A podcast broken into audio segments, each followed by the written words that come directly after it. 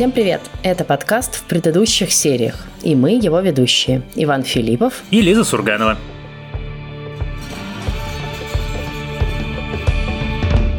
И сегодня мы с Лизой будем обсуждать, со всеми спойлерами, предупреждаю вас, второй сезон телевизионного триллера «Шершни». У меня еще сильные впечатления от последней серии. Да, я, честно говоря, давно уже досмотрела, и они у меня поулеглись. Еще я начала смотреть «Черное зеркало». Теперь у меня новые сильные впечатления такого рода, но это как-нибудь в другой раз обсудим. Я на правах человека, у которого самые сильные эмоции, потому что я буквально позавчера посмотрел финальную серию, я хочу сказать, что я, конечно, был очень впечатлен и одновременно положительно положительно и отрицательно тем, насколько жестоким оказался сериал по отношению к своим героям. Ну, то есть ты как-то все-таки ждешь, что автор проявит снисхождение, что ну, вот где-нибудь он там, дойдя до самой финальной, самой страшной точки, он все-таки не перейдет эту грань и, значит, остановится. Нет. Второй сезон «Шершней» дает жесткач просто на самую полную мощность. И, честно признаться, я как-то к этому не до конца был готов, потому что я не помню, на самом деле, что у нас про каннибализм было, кроме диеты Санта-Клариты с Дрю Берримор, где была сказка про веселых каннибалов. Наверное, Ганнибал, соответственно. Это была сказка про Ганнибалов из эстетствующих. И вот теперь мы получили шершни, где каннибализм, да, настолько, как сказать, визуально обыденно, настолько бытовым образом, что это страшно просто запредельно. Плюс как бы едят людей, которых ты более-менее знаешь, и которых ты, в общем, любишь. И как бы не только те, кого едят, но и те, кто ест. Это тоже, в общем, тобой любимые герои, и я, честно признаюсь, впечатлен. Я абсолютно согласна, да, что второй сезон очень тяжелый для просмотра местами. И, опять же, я как человек впечатлительный, конечно, закрывала глаза и не готова была смотреть какие-то сцены во всей их кровавости, скажем так. Но мне кажется, что в этом и кайф, новизна этого сериала, что да, тебе показывают каннибализм, который нет эстетства, нет какого-то извращенного ума, да, нет какой-то там психологической болезни возникает, нет желания, да, съесть человек, а из необходимости, ситуация, в которой мы все себя гораздо лучше можем представить, да, вот представьте, что вы оказались на необитаемом острове, в данном случае, да, в зимнем канадском лесу, еды нет, что делать, да, как выжить? И это вопрос, ну, очень острый. И как бы второй сезон раскачивает героев и героинь вот до состояния, когда они приходят к тому, что да, они принимают это как некоторые условия выживания. Ну, как бы, да, у нас за сезон есть два случая, по сути, каннибализма. Это Джеки, но Джеки уже умерла. Тут как бы немножко, да, это все равно переступание черты, но они, по крайней мере, не убивали ее, чтобы съесть, да, они от безысходности воспользовались тем, что есть ее тело. Но вторая смерть Смерть Хави, конечно, гораздо более страшная и абсолютно поворотный момент для всех героев и героинь, да, и в большей степени для Нетали, которая вдруг становится вообще центральным персонажем и сезона, и как будто бы сериала, поскольку нам показывают, что группа в итоге выбирает ее своим лидером, то есть она будет вот этой Antler Queen, да, по поводу которой гадали все фанаты все это время, кто же вот эта женщина в самом красивом и самом страшном одеянии, которая, собственно, отдает приказы о о начале охоты, да, жертвоприношения, которое в итоге заканчивается убийством кого-то еще из их коллег по команде. Да, я совершенно с тобой согласен, но как раз вот как бы мне из-за этого и было так особенно, в общем, страшно, потому что ты понимаешь, что это от безысходности, и ты представляешь себе, что должны чувствовать эти люди, и что они чувствуют в моменте, и что они чувствуют на следующий день. И вот это совершенно жуткая сцена, где тут они съели эту девушку вначале, а Таиса просыпается утром, значит, смотрит на тело обглоданное и говорит, что же мы наделали, что же произошло произошло, как же так? На что Вейна замечает Таиста, у нее лицо съело. И вот как бы вот этот вот момент, он на самом деле такой жуткий. Ну, то есть, да, с Хави все еще более страшно, но, наверное, самые страшные моменты, они были связаны не с тем, как они едят, а с тем, во-первых, как они разделывают, как Шона разделывает тело мальчика, за которым, собственно, наблюдает тренер, после чего он решает их всех спалить к чертям, и его, в общем, можно понять. Но вот этот вот как бы бытовой момент, когда аккуратно сложенные куски мяса, там, мерные движения тесака, жуть жуткая. А второй момент – это когда они тянут карты, когда они выбирают Нетали, и момент, когда у всех выключается все человеческое. Все, они действительно в этот момент это охота, но это охота не человеческая, это охота стаи диких зверей, которыми движет только голод, только инстинкты, у которых в принципе нет никакого разумного контроля над происходящим вокруг. И вся линия, которая связана с жизнью в глуши, потрясающая. Вот от нее просто не оторваться. У меня есть какие-то там соображения из замечание, мне что-то понравилось, что-то меня разочаровало в линии, которая в настоящем, но вот вся линия прошлого, она абсолютно безупречная. У каждой из героинь, и у Нетали, и у Шоны, и у Таисы, и у совершенно потрясающей Мисти, которая стала по-настоящему трагическим персонажем, которая одна из лучших сцен в сериале, именно в линии в прошлом, линии в глуши. Слушай, я с тобой абсолютно согласна по поводу твоей оценки сцены вот этой охоты, потому что, ну, для меня вот это самый страшный момент. На самом деле, это же сериал, рассказывающий нам о том, как группа абсолютно классных, молодых, симпатичных девчонок теряет человеческий облик, да, как обстоятельства толкают их, ну, на какие-то совершенно непредставимые вещи, и как при этом часть из них выживает, возвращается в обычную жизнь, оставив вот это все как бы себе. И я согласна, что я до последнего надеялась, знаешь, что будет как в «Повелителе мух». Мы видим вот эту тоже как бы деградацию до первобытных племен и озверение буквальное, которое все-таки останавливается в самый жуткий момент. Ну, там действительно тоже есть жертвы, но все равно оно как бы останавливается с приходом взрослых. И я надеялась, что в «Шершнях» будет так же, да, что все-таки вот эти все страшные вещи, на которые нам намекают, как бы их не будет. Да, наверное, это такой wishful thinking, потому что вообще-то сериал начинался со сцены этой охоты, если ты вспомнишь, да, в которой мы просто не видели, кто и на кого охотится, и поэтому можно было себе оставлять довольно широкое пространство для интерпретации, и я все время надеялась, что все-таки они не дойдут. Окей, каннибализм в той форме, что они как бы съедают Джеки, которая погибла, как бы более приемлем, но вот именно выбор жертвы, охота и жертвоприношение ее, это, конечно, самый жуткий момент, и действительно, когда вот эти прекрасные, опять же, приятные тебе героини бегут со зверевшим совершенно выражением лица за своей подругой, да, желая ее убить и сожрать. И как они смотрят, как погибает Хави, абсолютно жестоко. Это, да, действительно самое страшное, но это вот такой сериал, да, исследующий глубины человеческой души и возможность этой деградации в самых экстремальных условиях.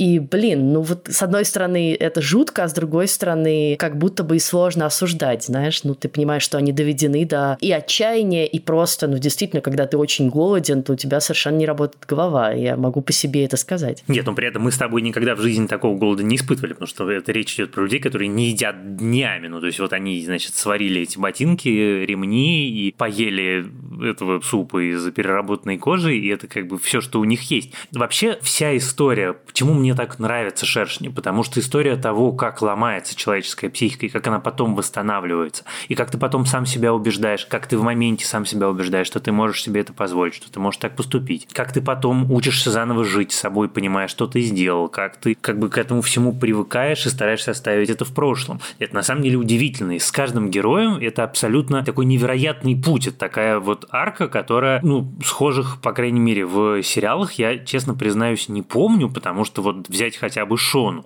которая проходит путь от популярной девочки до беременного подростка, до людоеда, до обратно абсолютно обыкновенной такой домохозяйки. На нее смотрит ее муж, на нее смотрит ее дочь, на нее смотрит весь окружающий мир. Они ее не замечают, потому что она обычная совершенно домохозяйка, которая выглядит определенным образом. При этом ты понимаешь, какая, в общем, тьма у нее внутри, через что она прошла, и поэтому вот все сцены, которые мужа ее в настоящем пугают, когда она там, я не знаю, отбирает у этого чувака пистолет или что-нибудь еще делает, ты смотришь на это через призму того, что ты про нее знаешь, такой, ну да, не, ну это детский сад, это как бы абсолютные цветочки. Она прошла через такое, она столько всего умеет, что отобрать у чувака, который хочет угнать ее минивэн, ствол, это прям, ну, совсем, как лопатку у ребенка в песочнице забрать.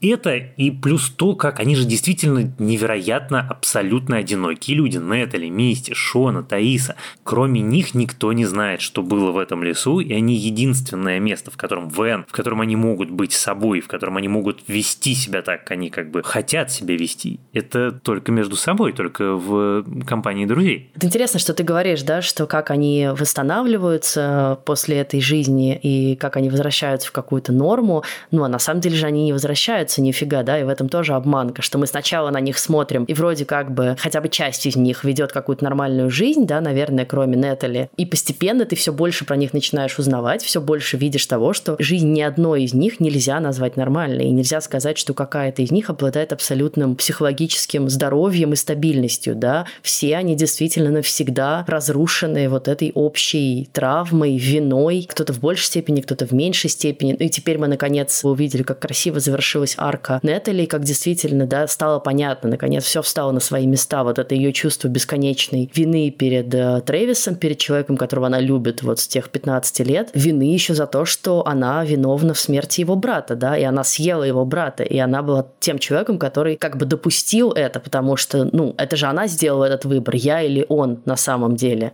Она могла сказать нет, вытащить его из проруби и допустить, чтобы убили ее. Но она выбирает жизнь и становится еще лидером их всех.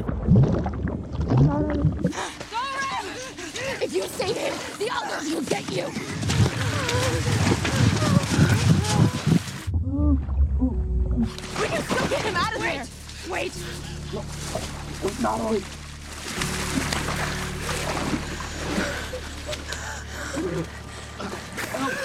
Oh.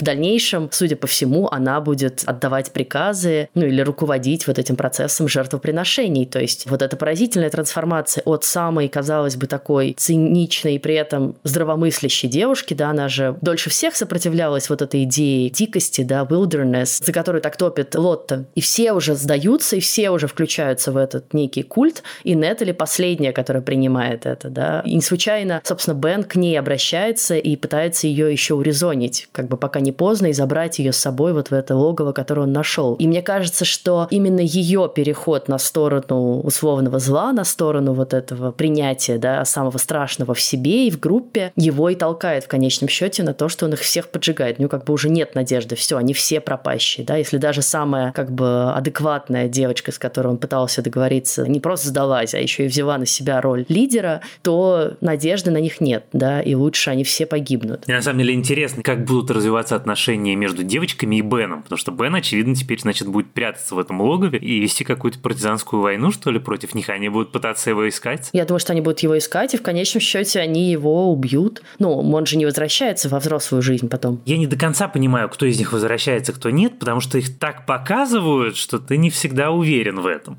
Интересно, интересно.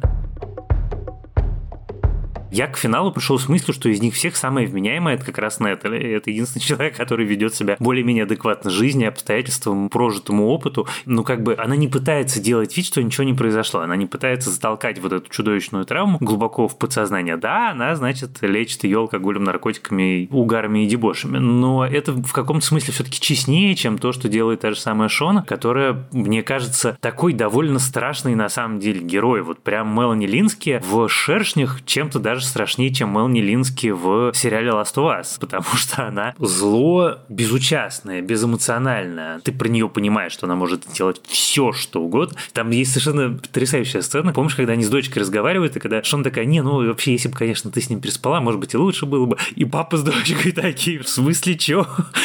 А ты, ну, в общем, понимаешь, она глубоко рациональный человек, у которого нету никаких тормозов в силу того, что вся вот эта резьба морально-нравственная, она уже давно сорвана, там ничего нету. И при этом она человек, который, кажется, потеряла больше них всех в той катастрофе, которая с ним произошла. Она потеряла и близкую подругу, опять же, в смерти которой она винит себя, и ребенка. И, конечно, вот сцена с потерей ребенка совершенно жуткая. И то, как она выстроена, да, как мы сначала вместе с Шоной думаем, что все в порядке. Я абсолютно купился, я не подозревал. Да, до какого-то момента у тебя нет сомнений, что все произошло, и ты думаешь, ну ничего себе, да, вот какой-то счастливый поворот, наконец, в этом сериале. И нет, и какой-то прям кошмар, да, когда вот она с этим кульком, с этим свертком, который нам, слава богу, не показывают, да, как-то нянчится, и потом все-таки его хоронит. Который, слава богу, не съели. И это тоже, да, нет, ну как-то видишь, все-таки до какой-то границы их хватило, ну это было бы, наверное, уже совсем.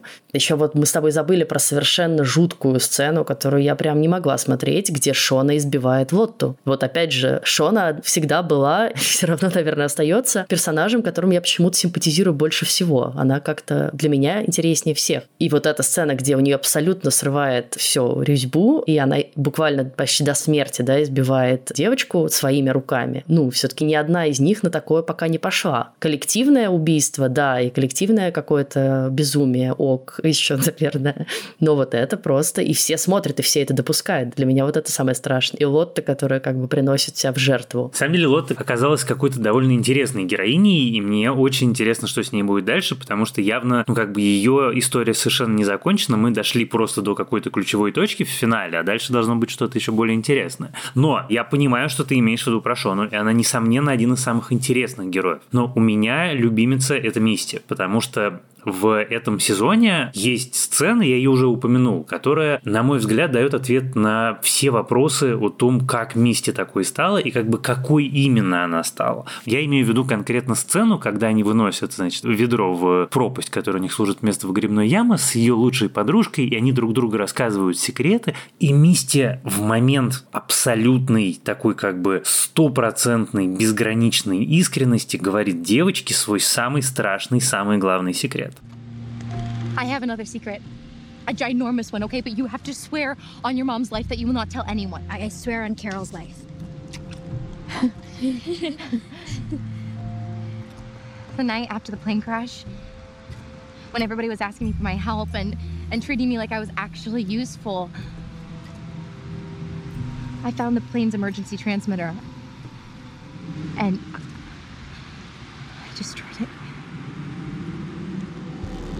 Crystal? You're the reason we never got rescued? Oh my gosh, you should see your face. I, I totally got you.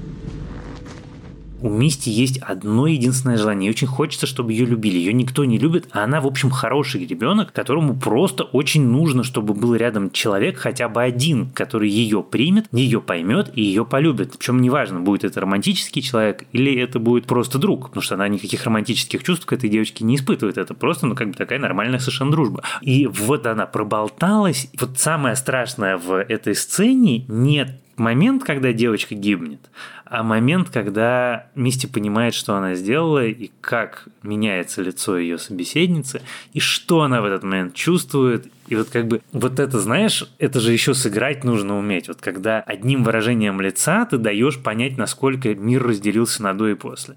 И потом она ее убивает. Случайно, не нарочно. Совершенно не факт, что она ее собиралась убивать. Мне кажется, не собиралась совсем. И Мисти, которая понимает, что ее окружает смерть, неприятие, ее никто никогда не полюбит, и она не достигнет того, о чем она мечтает больше всего.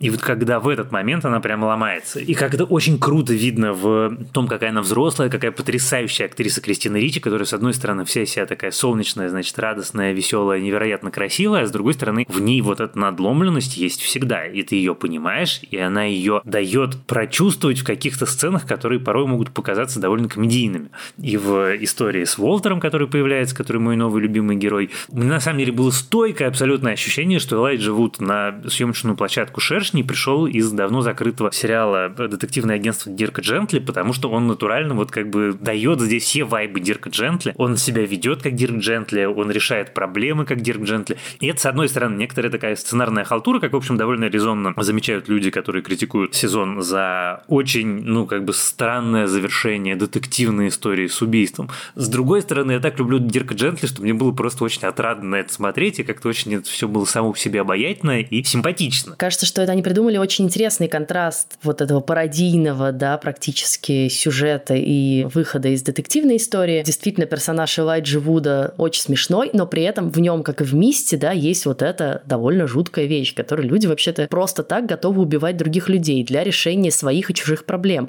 В момент, когда, собственно, все девочки, девушки, женщины уже вынуждают Мисти признаться, что она там убила эту девушку девушку просто избавилась от нее, да, которая их шантажировала, расследовала, что там происходит. И как бы они все в шоке, а Мисти такая, ну а что такого-то? Ну, как бы надо было решить проблему. И Волтер абсолютно такой же, да, вот жуткий момент, когда она в конце говорит, вот, я убила свою лучшую подругу, Нетали. У меня совершенно не было ощущения, что Нетали считала Мисти своей лучшей подругой. Кажется, что нет, да, и Мисти вот все время пытается, знаешь, вот как вот эти люди, которые пытаются как бы, ну, блин, это же мой лучший друг, я для него самый близкий человек, а на самом деле вот человек по другую сторону вообще тебя не хочет видеть и вообще тебя не считает никем близким. То есть это опять же такая иллюзия некоторой реальности, которая создает и действительно единственным близким ей человеком, схожим с ней по духу, понимающим ее прекрасно, принимающим ее такой, какая она есть, довольно безумной, это оказывается Волтер. И вот они оба такие фрики, которым нравится расследовать, мучить. Вспомним допрос, который они учиняют этому несчастному мужику. И, в общем, абсолютно легко расправляются с преградами, стоящими на их пути в виде других людей. Ну, слушай, на самом деле вот все, что связано с настоящим и все, что связано с расследованием, это очень здоровское уравновешивание вот этой адской нечеловеческой драматической жести комедийными какими-то моментами в сюжетной линии настоящего. Мне это очень нравится, и это, конечно, делает сериал гораздо более смотрибельным, потому что все, что связано с Джеффом, все, что связано с ее отношениями с дочкой, все, что связано с этим усатым полицейским. Какая дик смешная сцена, где, значит, Шона пытается изобразить роман с лучшим другом своего мужа, и тот использует вместо спермы клубничный крем для рук.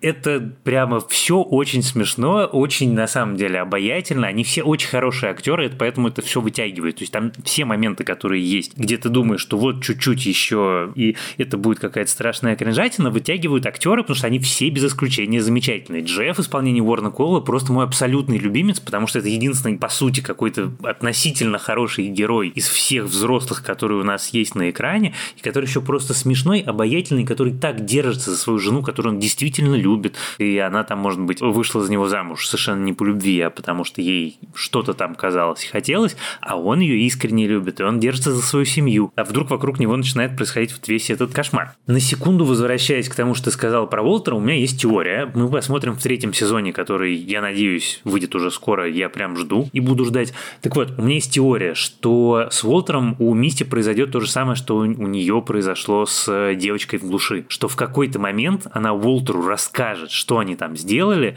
и сколько народу они съели, и чего им стоило остаться в живых, и Уолтер отреагирует примерно так же, и вот его Мисти уже убьет совершенно осознанно. Нет, а я верю в любовь и в то, что она ему расскажет, боясь, или он как-то про это узнает, может быть, она не будет ему как раз рассказывать, потому что она будет бояться повторения истории со своей подругой, он про это узнает, и он это примет, потому что кажется, что он вот такой отлетевший чувак, который, ну, вот окей, классно, хорошо, зато выжили. А по поводу твоей ремарки, что третий сезон мы увидим уже очень скоро, ну, нет, конечно, потому что точно так же третий сезон «Шершни» откладывается из-за, собственно, забастовки сценаристов. И, честно говоря, возможно, через год нам будет нечего обсуждать вообще. А в рубрике «Рекомендация» сегодня наша слушательница по имени Лена советует замечательный сериал «Барри». Я решительно присоединяюсь к этой рекомендации. Это очень остроумная, очень смешная, очень грустная, очень содержательная история. Это сериал HBO, который доступен в Амедиатеке и на Кинопоиске по подписке «Плюс мульти» с Амедиатекой. Добрый день, Лиза и Ваня. Я уже несколько лет являюсь слушательницей вашего подкаста и хотела бы рассказать сегодня об одном из моих любимых сериалов «Барри».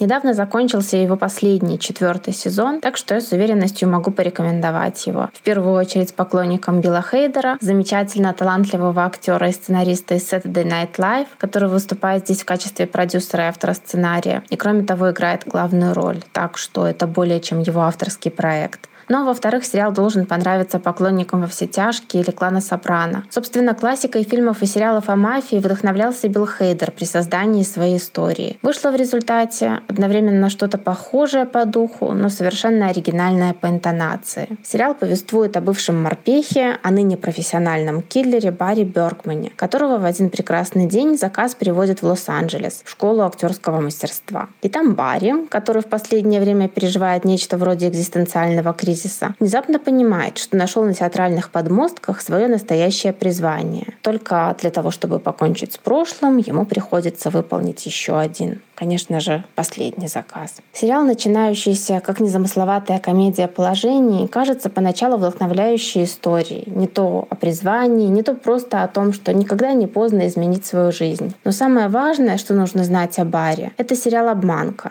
Собственно, все в нем указывает на несерьезность поначалу. Но черная комедия про незадачливого киллера быстро превращается в депрессивную драму о кризисе среднего возраста и в исследовании человеческой природы. А еще сериал прекрасно поставлен, здесь стреляет каждое подвешенное ружье. Здесь отличный кастинг, много ярких персонажей, невероятно колоритные чеченские боливийские бандиты. Но, конечно же, главная звезда — это Билл Хейдер. Кстати, за три сезона Билл Хейдер трижды номинировался на Эмми и дважды получил ее. Так что я искренне рекомендую этот сериал к просмотру и надеюсь, что однажды он появится в вашем выпуске. Если вы хотите отправить нам свою рекомендацию, что посмотреть на Кинопоиске, то можно сделать это через бот в Телеграме собака КП Аудиобот. Напоминаю, что мы ждем от вас рекомендаций того, что можно посмотреть именно в подписке Кинопоиска или наших совместных подписках с Амедиатекой, например. Интересно, конечно, еще поговорить немножко про то, что будет дальше, да, про самый-самый финал финальной серии, где есть два вообще таких важных момента. Первый — это вот Бен поджигает хижину, они все выбегают, и вот все, что они успели схватить, это буквально все то, с чем им предстоит дожить остаток зимы. И, честно говоря, я на этом моменте прям была в сильном шоке, потому что, как бы, окей, они уже проходят через большую трудность нехватки еды, теперь они просто замерзают. И на самом деле совершенно непонятно, где им вообще отогреваться. Единственное место, про которое мы пока знаем, это вот это странная некая локация под деревом. Совершенно непонятно, насколько она большая, что там в реальности происходит. Да, мы пока видели очень мало, чтобы как-то составить свое впечатление. Но я думаю, что вот, да, возвращаясь к тому, что будет с Беном, что, скорее всего, каким-то образом они найдут, где он прячется, и переберутся туда, убив Бена. Ну, потому что иначе пока совершенно непонятно, где им еще тусоваться. У них там есть обломок самолета, но там точно холодно. Не, ну, наверное, его можно как-нибудь обшить и утеплить теоретически, не знаю, завалить ветками, развести костер. Ну, в общем, не, я с тобой совершенно согласен. Это действительно очень интересно. А вот эта локация под деревом, про которую ты говоришь, у меня от нее были такие сильные вайбы Питера Пена и убежище мальчишек на острове нет и не будет. Что-то типа такого или что-то из Игры престолов, связанное с деревьями. Вообще, на самом деле, мистика леса и деревьев – это такая особая тема, очень важная, что в литературе, что в кино. И мне очень нравится смотреть шершней, в том числе и потому, что я очень люблю вот все эти загадочные заколдованные леса леса со всеми их тайными троллями и поросшими мхом загадочными руинами. Мне интересно вот что. Нам несколько раз показали ту часть истории, которая заходит на территорию жанра хоррор. И вот этого загадочного юношу без глаз, и вот вообще все, что связано с этой чертовщиной, мне очень интересно, что это такое, потому что мне очень понравился второй сезон. Но второй сезон, то, что называется вобли, он не крепкая жанровая конструкция, потому что первый сезон был такой монолитная глыба, там ничего не поменяешь, это просто все идеально сделано, идеально придумано, работает как механизм швейцарских часов. А второй сезон, он скорее как механизм швейцарского сыра. Там есть, значит, как бы дыры разнообразных диаметров. И мне очень кажется важным, как они в третьем сезоне решат вот именно вопрос мифологии. Потому что если они придумывают убедительную мифологию, что эта чертовщина живет в этом месте, как именно устроено взаимодействие этой чертовщины с живыми людьми и что она хочет, и как бы какая у нее финальная цель, кроме голода. Вот если это будет придумано, то это все обратно сложится в вот тот самый монолит из первого сезона.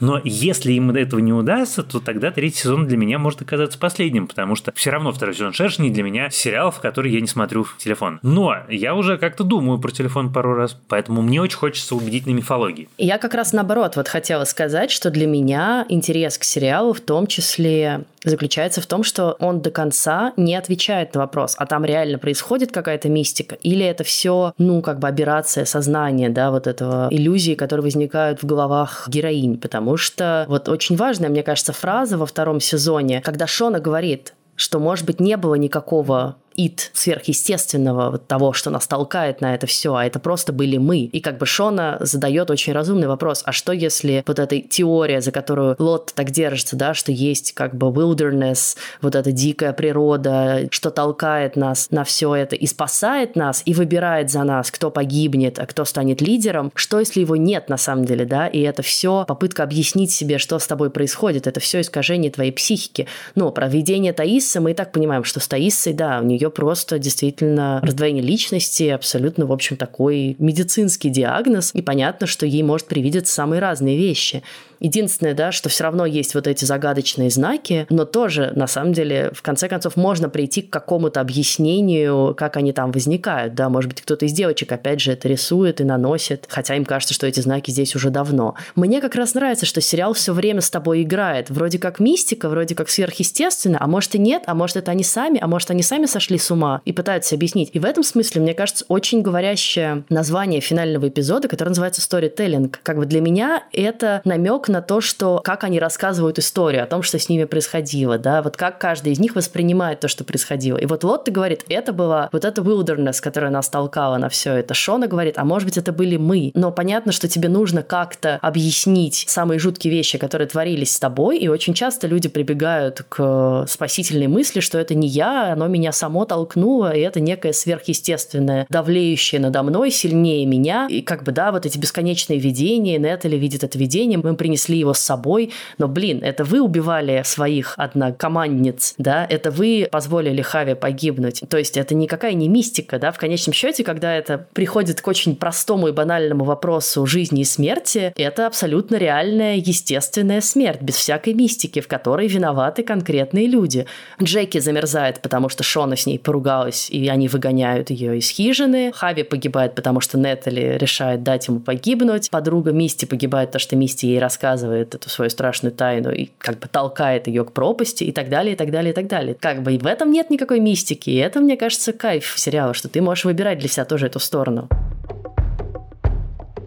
Ты вспомнила сегодня «Повелителя мух» Голдинга, как устроено мальчишечье общество и чем оно заканчивается. Мне очень интересно, что в «Шершнях» мы видим, ну, как бы «Повелителя мух» наоборот, в исполнении девочек, и про то, как бы чем это заканчивается, мы с тобой уже поговорили, но хочется на полях сделать ремарку, что мальчики в обществе сериала «Шершни» находятся не просто не на вершине иерархической лестницы, а натурально на последней, даже не на предпоследней ее ступеньке, потому что и Бен, и Трэвис, они абсолютно абсолютно делают только то, что им говорят, боятся всего и, в общем, ну, рта не раскроют против девочек, если не будут в этом абсолютно уверены. Ну, Бен, в конце концов, решается на поджог. Но поджог – это бунт слабого. Я согласна. Честно говоря, у меня к Бену большие претензии, потому что, ну, блин, какого черта? Ты вообще-то единственный взрослый, да, здесь. И ты абсолютно устраняешься. Он же абсолютно сливается, да. И это нам пытаются объяснить вот этим его тоже галлюцинациями, возвращениями в прошлое. А что, если бы я не полетел на этом этом самолете все было бы хорошо, и это просто потому, что я боялся признать, что я гей. Но в конечном счете он вообще-то виноват тоже довольно сильно в том, что происходит с девочками, потому что он, как единственный взрослый, буквально их лидер бывший, ничего не делает, да, и он абсолютно устраняется, и они должны сами справляться. И понятно, что в ситуации, когда мужики себя ведут так,